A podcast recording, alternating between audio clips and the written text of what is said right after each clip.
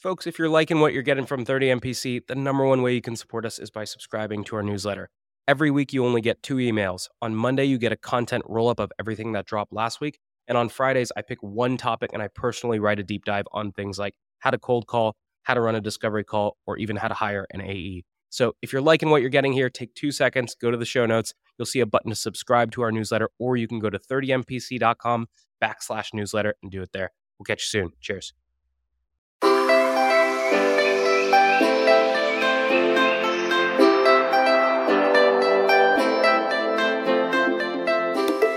Good morning, everybody, and welcome to this episode of 30 Minutes to President's Club. My name is Armand Farouk, and I'm here with my co-host, Nick Sigelsky. And today, for a round 3, we have the cold email king, Mr. Kyle Coleman from Clary. But guess what? He's not just a cold email king today. He's shown us emails before you book a meeting, emails after the meeting, and even after you close a deal. Nick, why should people listen? Well, most salespeople overweight their effort on upfront emails, opening conversations, cold emails. And don't get me wrong, Kyle has some really good best practices on that in this episode, but he also talks about stuff like how you should send an extremely effective and actionable recap email, how you should be emailing execs to keep them engaged in your deal where you might be working with their team. And so if you want to get better from a tone, a format, and a language perspective with all of your emails, you may enjoy this episode. 3, 2, 1. Today's tip to optimize your sales day is brought to you by Boomerang. If you get an email and the action required on that email is going to take you less than 2 minutes to do it on the spot. It's not worth adding it to your to-do list, having to look at the item, remember what you need to do. That's going to take you more than 2 minutes anyway, so do it on the spot, get it off your plate. Now, we documented our best templates and tips to help you optimize your sales day with our friends at Boomerang, and you can get that documentation for free at the link in the show notes. Today's prospecting tip is brought to you by Woodpecker. When you're sending a sales email, you generally want to avoid putting punctuation in the subject line. If you've got an exclamation point, it makes it seem like you're shouting at them, "Look at this amazing offer," and a question mark just smells salesy, so avoid punctuation. Now, if you want to steal my full sales cadence from my friends at Woodpecker, there's a link in the show notes for you to go get it and try it for free.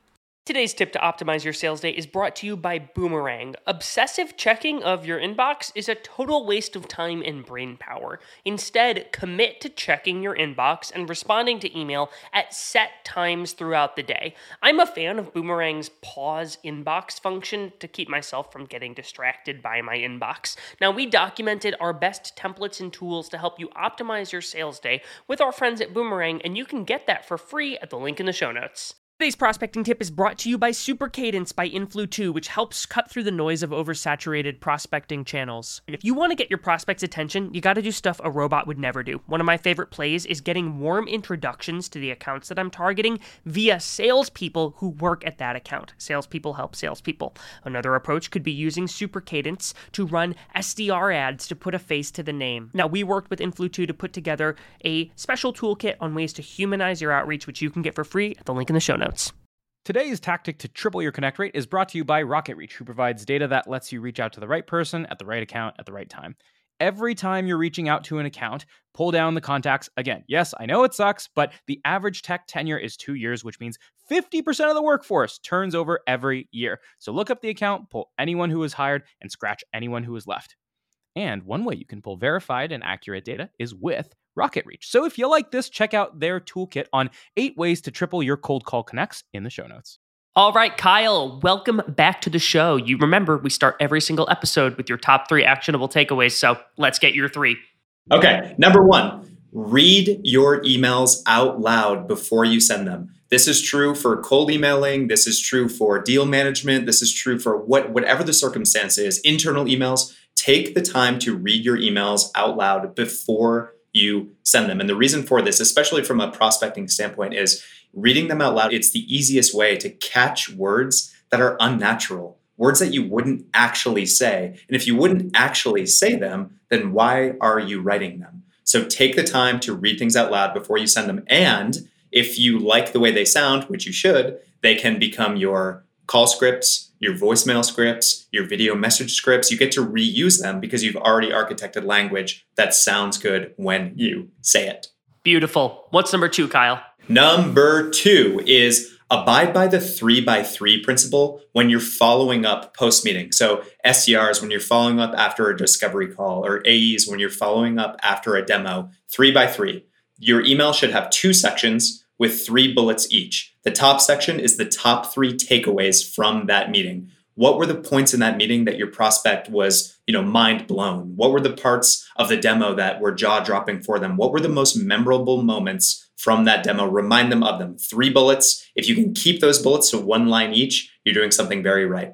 Second section is what are the mutually agreed upon next steps, both things that you have to do, that you owe the prospect, as well as things that they owe you. Boom, boom, boom. 3 things. Keep yourselves mutually accountable to moving a deal forward, and frankly, just pull back the curtain a little bit to show them that you are working on their behalf and earn the give and take relationship that should exist with them. Woo! Round us out, Kyle. What's number 3? Number 3, bribe differently. And I'm saying bribe and being a little cheeky here, but if you have a direct mail, if you have Sendoso or Alice or a tool like that at your disposal, the inclination of many sellers is to try and go right to the decision maker and be like, hey, decision maker, here's a $10 Starbucks gift card. And I'm sorry to break your hearts, but no CXO cares about a $10 gift card. It's going to be completely forgotten about, completely ignored more times than not. Instead, send them something and suggest they pass it along to a member of their team. Hey, Nick, I just spent 30 minutes with Armand. He's absolutely killing it. Thought he deserved some kudos and thought it would be more meaningful if it came from you. So here's a $50 Amazon gift card. Send it over to Armand. Give him a pat on the back. Well, hello, sir or madam. While I did, in fact, like your first actionable takeaway, I would like to raise the subject of rigid language. So, Kyle, there are 2 ways you can make your language less rigid. The first is your word choice. The second is sort of how you structure your sentences and length and whatnot so you don't have a massive wall of text, right? Let's talk about word choice. Are there common rigid words, whether it's cannot, will not, using the full word versus conjunctions or other things like that? Are there common rigid forms of language that you see pretty often that sellers can immediately correct that come to mind for you? Absolutely, yeah. Sentence length is one of the main culprits here. And this is part of the virtue of reading your emails out loud. If you're reading an email out loud and you're running out of breath when you're reading a sentence, that is a bad sign. That is going to turn into something that, we got semicolons and M dashes and the rest of it. And it becomes too formal, becomes too rigid. And you're trying to do too much. So shorten your sentences up. It'll make it a little bit easier to read. It'll also make it just more conversational. And then the second part is the actual word choice. And I know there are cultural differences here, and some people are more comfortable than others by using contractions. I highly recommend you say don't instead of do not. You say can't instead of cannot. It just sounds more conversational. And again, it's how most people actually talk. So use contractions however you can. And the other thing I'll say is there's one main culprit of trying to sound too smart that actually doesn't work, which is the word utilize. For whatever reason, people think that the word utilize is this magnificent word that's going to just make them seem super smart. Well, guess what? Not only is use easier to say and easier to understand, use is also almost always right versus utilize. So get rid of those long sounding words and just replace them with the ones that are more basic. It doesn't make you seem stupid. It makes you an effective communicator. And that is the goal of cold emailing, is effective communication. Kyle, I'd be curious about your take on the tone of what a effective, let's say, cold email should sound like, because I feel like there's a spectrum of, on one end of the spectrum, you're extremely confident. This thing is going to change your world, Armand. It's going to revolutionize your business.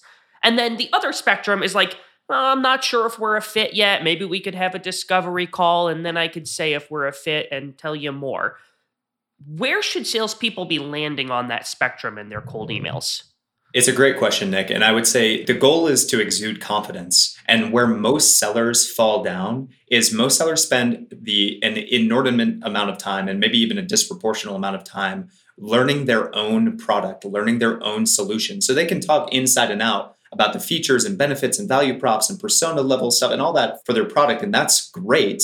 But if you don't actually understand the people and companies that you're selling to, you can't be as confident as you need to be in your outreach, in your demos, in your follow-ups, and all the rest. So really study your personas, know what they do day to day, know what they're measured on, be able to speak their language, know who they report to, know what success looks like in a longer term horizon, really steep yourself in your prospect's universe so that you can exude that confidence and connect the dots truly between what your product does and what your personas are trying to do. That's one piece of it. The second piece of it is know what your accounts are actually trying to do. You can sound confident about your product and all the wonderful features you have and the benefits of that. But if they're disconnected from the company's goals, then all that confidence in your messaging is completely washed. You know, somebody's going to respond to you and say, this is not top of mind for me. And you're like, oh, shoot, I sounded so confident. What happened? If you can do a little bit of research on the account, understand what their strategic initiatives are, they're expanding internationally or undergoing M&A or rolling out a new product line, or they just brought on a new leader in a department that matters to you. And then you can tie your value prop to those strategic initiatives that that company is pursuing. That is how you sound not just confident, that's how you sound credible. And that credibility, it earns confidence. And when you have that perspective on an account, when you can show them that you actually understand them as a persona, them as a company, and your solution is going to help them achieve their short and long-term goals, that's the kind of tone that makes somebody sit back in their seat and be like, wow, this is a company I want to do business with. This is a partner who can actually help me and not just some vendor that's going to sell something to me. So Kyle, are there certain ways that you have trained SDRs in the past to learn the language of their personas without just dumping a million buzzwords and jargon into their email? Go live where your prospects live. Follow the influencers that are posting the stuff, you know, the personas that are posting the stuff, read the newsletters, listen to the podcast, go to the events. You will be way better off for it. Early days, it may not make a ton of sense to you. And you're gonna be like, wow, that was completely over my head. Certainly that was me when I was learning about what it meant to be a data analyst and a CTO. I had no idea. But eventually you start to understand and you start to develop that fluency of language. And then you can use those terms, use those KPIs, those metrics, whatever it is, totally fluently in your correspondence, email, as well as spoken word. And you're going to be in much better shape. So I want to ask you one more question about cold email. You've talked about, okay, we understand the persona, the stuff that they're doing. We deeply understand the language, the jobs to be done, et cetera, for the person we're prospecting. We understand the company priorities of the account that we are going into, and we're able to explain how our thing might help solve a problem in a way that doesn't sound extremely formal or jargony. You made an interesting post on LinkedIn the other day about perfection in emails and sort of the law of diminishing returns. And I'm curious to get your take on how perfect should I be working to get that email? At what point do I say, okay, this is good and shippable versus let me get this thing to 100% perfection? I'm curious your take. It's a good question, Nick. If you're brand new to email writing, it's hard. It takes time. Like ideally, I'd love for you to be able to write that perfect email in 5 minutes. But the fact of the matter is learning how to write effective emails is just like building any other muscle. It takes time to build it up and to learn how to do it well. So yes, you should try and be efficient, but in the early days, it's going to be something closer to about 20 minutes that it takes you, maybe even 30 minutes to write that effective email. But the goal here is to be intentional about it. If you're just getting started and you're like, man, it's taken me a long time to write these emails, time yourself and be rigid about it and say, okay, I'm only going to allow myself 20 minutes on this email. And I know that's a little too long, but the last one took me 30. So if I can cut that down by 33%, I'm going to be in pretty good shape. So 20 minutes for this email. And then a month later, 10 minutes for the email. And then a month later, 5 minutes for the email. And you're going to get better at it as long as you improve it. Now, your emails do not have to be perfect. They need to abide by some principles, which again, we've gone over ad nauseum in the past, fellas. So we don't need to, I think, rehash them now. You can go back and listen to a couple of our different episodes. But if you just have a relatively simple checklist where you're keeping your email short, conversational, doing the right things with your subject line and call to action, it's not rocket science. It's science. It's not rocket science. And you just have to figure out how to manage that science and you'll get better at it over time. So just be intentional about it and start with a timer and then force yourself to shave time off over the weeks, over the months, and you will get down to finding that balance between efficiency and quality. Kyle, I want to jump back to that post-sale email because one thing that I see AEs doing very frequently is they'll write these really long recap emails, or they'll write them from scratch every time. And then they'll realize, well, this is a waste of time. So then the next thing you know is they overcorrect in the other direction and they copy paste. These are the 10 things that Clary does for you to every single customer. And it's just a big feature dump in every recap email. So you described it as 3 by 3. So the top 3 things that we took away from the meeting, and then the top 3 next steps from that point on. Can you walk me through for that first section, the top 3 things you took away from the meeting? What should I be pulling into that section, and how should it sound and look in an email?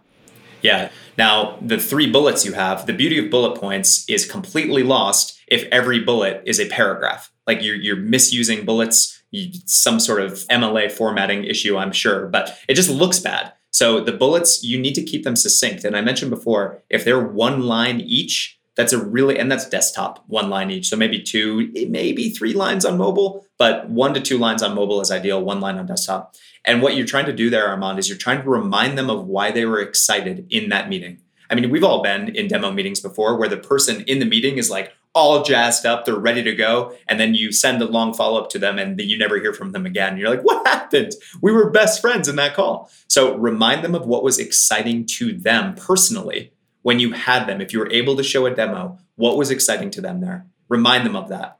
And if you have a little GIF, or if you have a fuller demo on that one particular feature, you can link out to that. So that's one thing. The second thing to include in that top section is what is the connection point between the conversation you had and the strategic initiatives that they're pursuing. If you sent the cold email and you said, hey, you guys just had this merger and acquisition, here's how we can help you manage that process. And then in the demo, you talked about how you're going to help them through that M&A. Then in the follow-up, reiterate the value of helping them navigate the M&A in 1 sentence or less, in 1 or 2 sentences. So it's those 2 things, the things that were jaw-dropping to them, and then the things that connect the dots between your product solution and their strategic initiatives. If you do that in 3 bullets, they can actually understand it. It's not overwhelming to them. Versus if you try and recap the whole 30-minute demo that you gave, it's going to be completely unwieldy, and there's no chance that they actually review any of that information. So this is really tactical here, but in 1 bullet, are you trying to attach both the problem and the solution in each bullet? Because it can be a lot, and I've struggled with, should it only be about them or should it only be about me in the recap? Ideally, it's a combo, Armand. So let's say in the demo meeting, I'm showing you Clary, and I show you this feature that we call the deal score. When you hover over the deal score, it gives you the buying signals about what's going well and what isn't going well. You know, pricing was downgraded, or the CFO is not engaged, or we haven't gotten an email response from them in 2 weeks, or there's no next meeting on the books, or whatever it is. It gives you those risk and momentum indicators when you're hovering over that deal score number. So in the bullet point that I'm following up with you, I would say, hey, my intro to the email is, hey, Armand, thanks again for the time. Here's the top 3 things we talked about. Bullet 1, deal score. You always know which deals are going to win, which ones are going to lose. That's it. That's the way that I summarize that feature. So it's a little bit of what the feature is, but it's really more about the value that you're going to get from it. And so the goal, a positive outcome here, is that the person I'm sending this follow-up to sends it around to other people. And so I want this email to be as easy to read and consume and as easy to understand without needing the context of the meeting as possible. And if you can find that way to weave in the features, the problems, and the solution into that 1 sentence that are in your 3 bullets, you're doing a really good job. It's not easy. What you're trying to do is make it extremely easy for the people who were in that meeting to forward that email along and say, hey, met with Armand, here's context for the meeting and how this is attached to a strategic priority. That's your intent, right? Exactly right. And especially because, so that's the top part of the 3x3. The bottom part of the 3x3 is the next steps. And more often than not, the initial next steps are going to involve folks beyond the initial meeting person. So for example, if I need a security review, or if I need a MNDNA signed, or if I need whatever I need, I'm probably going to need somebody who's not the person I met with. And so when that person, I'm controlling the process, I'm a seller rather, I know how typically my product sells, and I want to match the way that the buyer buys as much as possible as well. But early deal cycle, I kind of know what needs to happen here. So I'm saying, we're going to we need the MNDNA signed by this date. We've got a security review on the books for 10 days from now, and I owe you XYZ thing. So that way, when they forward it along to their security team or their procurement team or their whatever, compliance team, there is already context for why the ask is being made to sign that MNDNA. Because that in the top section, hey, here's the value that this company is going to get out of it. You're making life easier for your buyer by doing these things in a uniform way. So that sort of takes me to my other question, which is, I'm curious your take on sending collateral, like follow-up case studies or that MNDNA attachment, or here's a one-pager of all of our security certifications. I've seen it done two ways. I've seen people who will include all of those attachments in the same follow-up email. So it's one follow-up email. And then I've seen people send separate emails with each of the attachments to make it easy to almost be like, here's your to-do list in your inbox. I'm curious your take there. What do you recommend? Well, in an ideal world, you're using a product like Clary and you have a deal room that allows you to aggregate all that collateral together. But leaving aside the sales pitch, I find it totally overwhelming when all of the collateral is in a single email. Totally overwhelming. So what I would recommend is that case studies or, whatever else it may be, those are really effective engagement points later on in the deal lifecycle. So you're managing the process. The most important thing is that you're adhering to the mutually agreed upon next steps that came out of that first call or that second call or whatever it may be. The ancillary thing that you're trying to do is you're trying to teach the prospect about the value that your company is going to bring to them.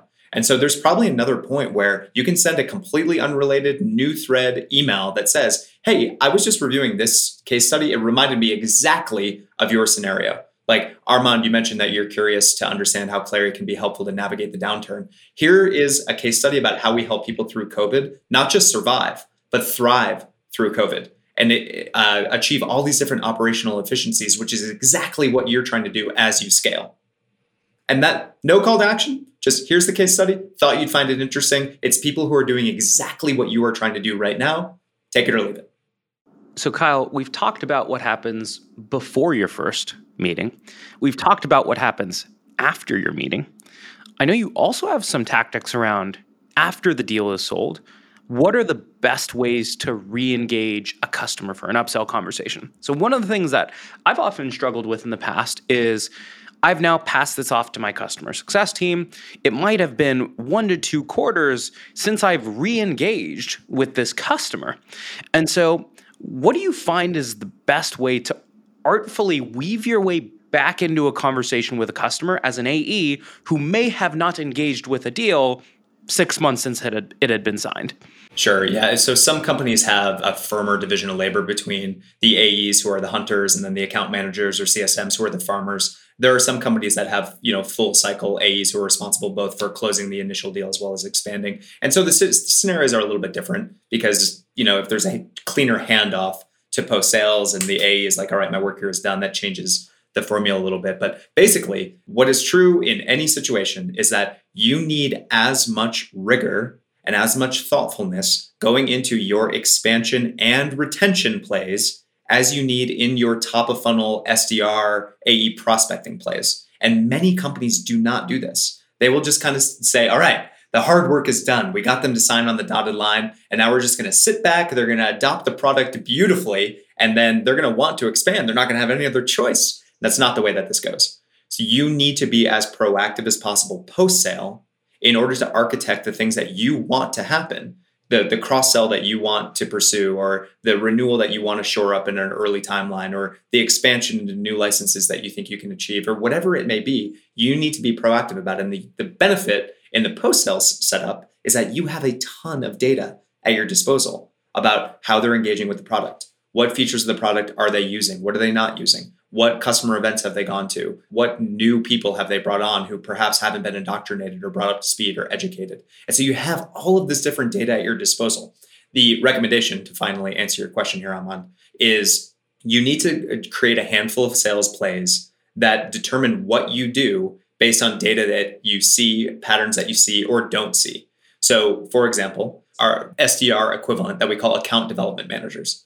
And what they are doing is they are looking for every renewal deal where the CFO is not engaged, which is to say the CFO is not logging into the platform, is not making use of Clary, whatever it may be. That is a red flag for us right now. CFOs are making tech consolidation decisions right now. And if they go and if they're not familiar with their tool, if with your tool, that's a strike against you.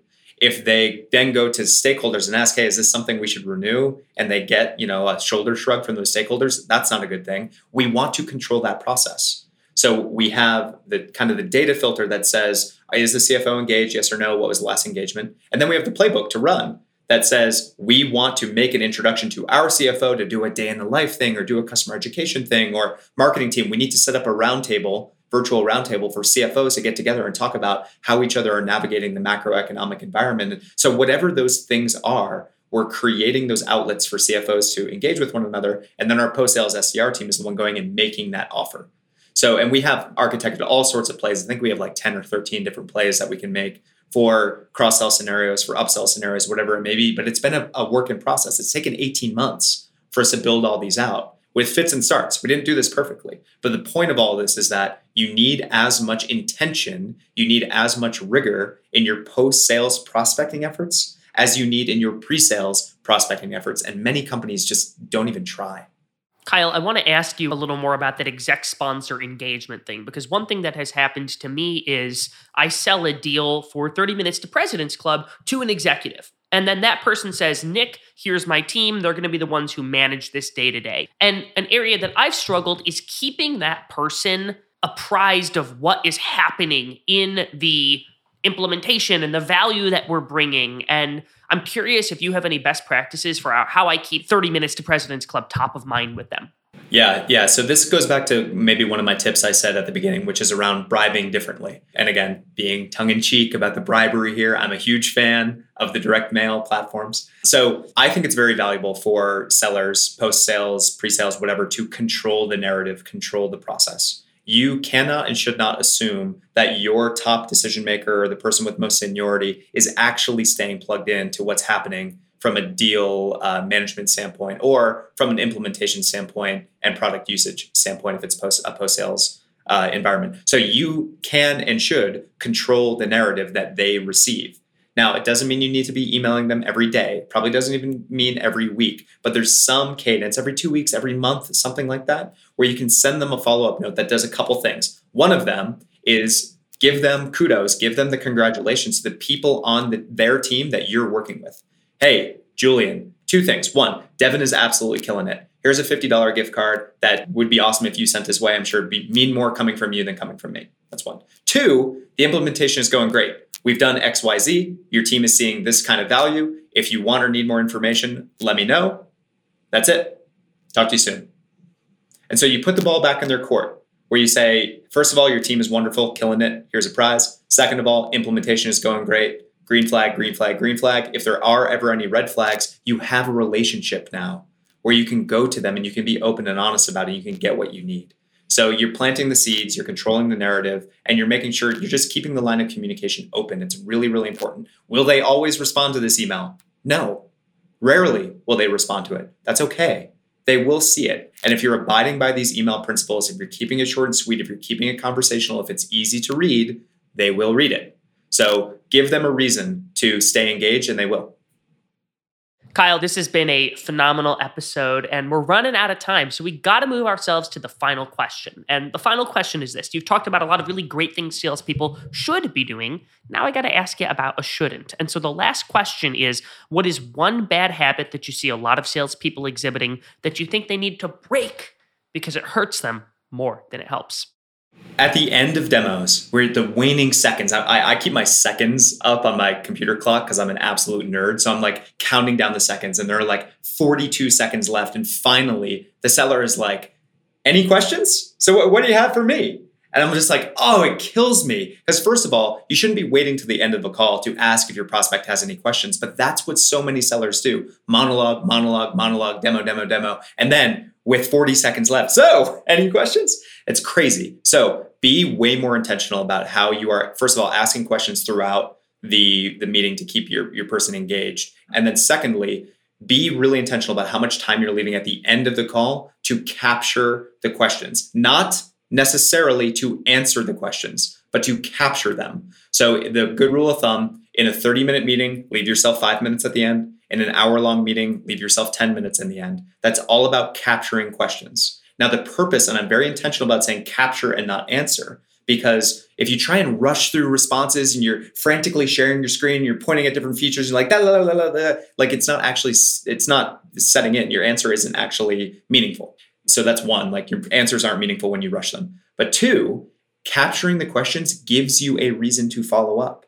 So when you are following up, you're giving them the high-level answers to the questions that they asked, or you're saying, you know what, this would be better served for the next demo that we have, which is scheduled for November 12th. And we'll start with this question. I'll bring in my sales engineer who's uniquely suited to answer this, and we'll be on our merry way. Does that sound good? So you're controlling the process by capturing the questions that they have, and you're relieving the pressure on yourself to not have to answer these questions in real time, but rather set yourself up nicely for the follow-up and follow-on meetings that you're going to have. Boom. That is beautiful. I love that one. Kyle, thank you for joining us. Everybody stick around for a 60-second recap coming up soon. Your ZoomInfo actionable insight tactic is called Jane's Moving Up. Why? Because that's the email subject line you'll use when you get a real-time notice that your prospect Jane just got promoted. From there, in the email, explain how ZoomInfo helps rising sales leaders win their first 90 days on the job by highlighting coaching opportunities or supporting a team-wide prospecting push. And you can try out this trigger-based email template for prospect promotion and 4 other scenarios inspired by ZoomInfo's go-to-market plays. Link in the show notes. This actionable competitive tactic from Clue is the trap question. Steer discovery toward the winning zone. If we're competing with a podcast that has no newsletter or webinar series, we might ask a trap question like, how do you figure out if those podcast listeners are making their way to your mailing list? And when you're in a head-to-head, there's no better way to prepare for your next competitive battle than with our trap questions and battle card templates from our friends at Clue. The link's in the show notes. Today's deal acceleration cheat code is brought to you by Pipedrive, which is a CRM built by sellers for sellers. The best way to drive your pipeline forward is to every single day pull up a list of all of your open opportunities and look at each opportunity by stage and think, what can I do today that will increase my likelihood of winning this deal? That's how you keep your ops moving forward in between meetings that you have on the calendar. Now, we documented 5 cheat codes that can help you cut your sales cycle in half with Pipedrive. There's a link in the show notes to steal them. Your top 4 takeaways from this episode with Kyle Coleman include: number 1, read your emails out loud and try to use things like contractions and shorter sentences to sound less robotic. Number 2, speak the language of your target persona and then tie the problems of that persona to the company priorities when you're prospecting. Number 3, the 3x3 recap email. List the top 3 takeaways from the meeting, followed by the top 3 next steps. And then lastly, number 4, when you're phrasing those top takeaways, make it short and focus most of your summary on the problem so that the solution sells itself. Nick, how can people help us out here? I was lucky enough to get to meet Kyle in person at Dreamforce this year, and something he said to me really stuck out. He said, the number one thing that I care about in all of the podcasts I do and everything I put on LinkedIn is I really just want to help people. I want to help elevate the profession of sales. I want to help salespeople get better. And I know Kyle puts a lot of hard work into preparing for podcast episodes like this. He puts a lot of really great stuff out there on LinkedIn. And so if you're a 30 Minutes to President's Club listener who's made it this deep in the episode, I think it would be meaningful if you sent Kyle a note and said, thank you. That's all I got. We'll see you next week on the show.